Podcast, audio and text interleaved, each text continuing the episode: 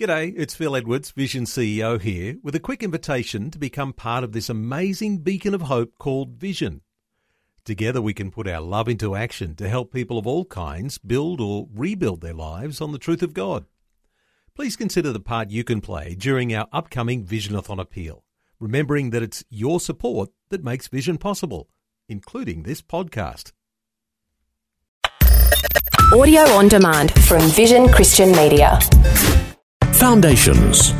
Because in it, Peter told men that if they didn't love their wives, that God wouldn't even hear their prayers. Men, you are to love your wives as, lo- as Christ loved the church. And how was that? Like actually dying Yeah. if necessary.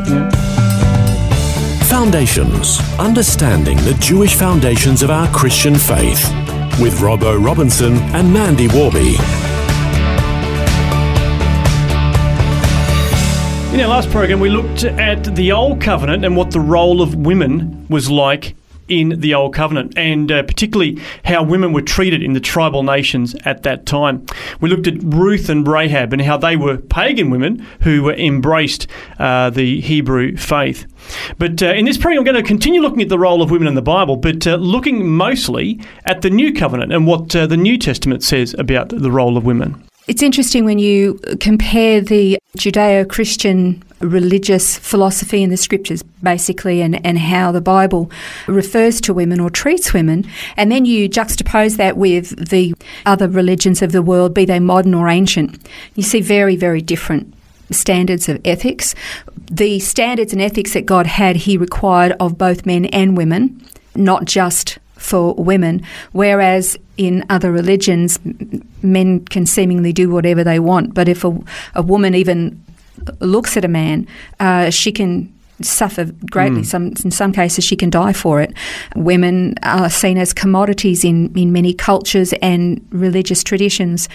Servants, really, if even if they come up to that standard, it's it's been, pretty hard for women throughout the ages. But it was the Christian faith or the Judeo-Christian ethic in the Scripture, in the Christian and the Jewish Bible, that actually really set the tone for um, for w- women to be elevated and treated with, with respect. And we, again, as you said, we, we talked about Ruth and Rahab.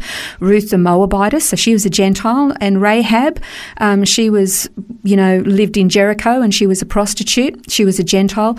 Actually, what I didn't mention yesterday was what's really fantastic about those two ladies is that they're both named in the genealogy right. of Christ. Yeah. So, you know, our Messiah, Mm-hmm. our Jewish Messiah, um, actually has a couple of great, great, great, great grandmothers who were Gentiles and of questionable origins, Mm. That's right, yeah. shall we say. Well, they're also mentioned in, uh, I, I'm not sure about uh, both of them, but certainly uh, Rahab is mentioned in the uh, Hebrews 11 that- in yeah, the, the Hall of Faith. of Faith, yeah. So, uh, Amazing. yeah, it's incredible to see the way that, uh, yeah, because of their um, decision to, you know, choose God, um, he you know, wipes away all that, uh, the past. Yeah, he, yes, precisely. And what's amazing about that is is that that gives us hope. I mean, we are Gentiles without uh, hope in the world. Scripture says until we come to faith in Him. Again, that's very very different. I mean, if you look at um, we wanted to focus on the new covenant. Um, there are some. One of the things that's um, very notable is that when men are named in like in memoriam, you you you name them. It's mean because they have standing. Well, guess what? Women were named. There is, and there were women that you would recognise. There was Tabitha. She's also known as Dorcas. Uh, Lydia, Priscilla, uh, various different Marys. Martha, Rhoda. There was the Samaritan woman. We didn't get her name, but she was identified as one of those cursed Samaritans. Um, uh, uh, there was Philip the evangelist's daughter Phoebe. Uh, there was always, also Lois and Eunice, um, Timothy's mum and grandmum. Uh, and all of these women mentioned in respectful and um, honouring ways. So to name them is a real mark of honour.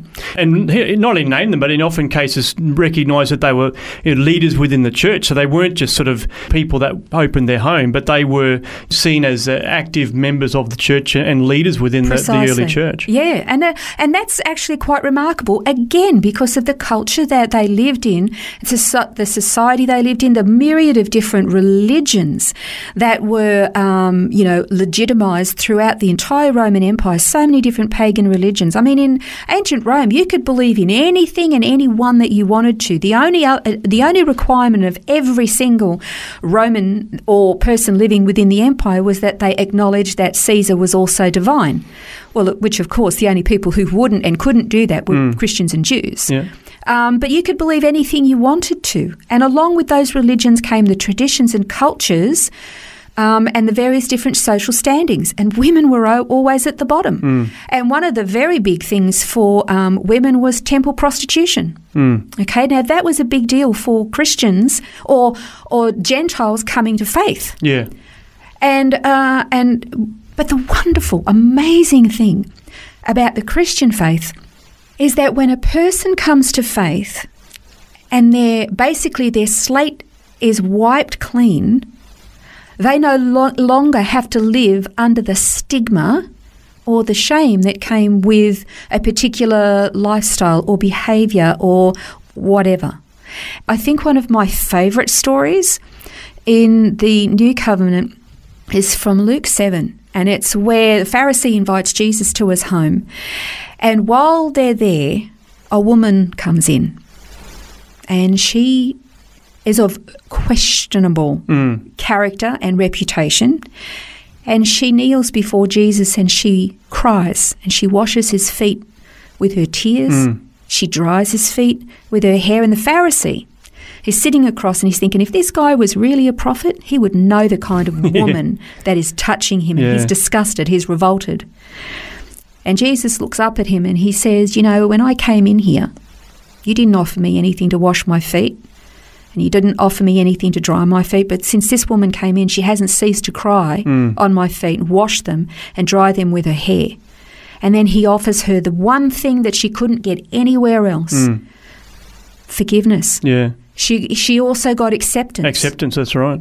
Which she mm. didn't get anywhere else because the social stigma. I mean, what is it? What does it require for a woman in that day and age to become a prostitute? What does it require of a woman today to come and become a prostitute? Mm.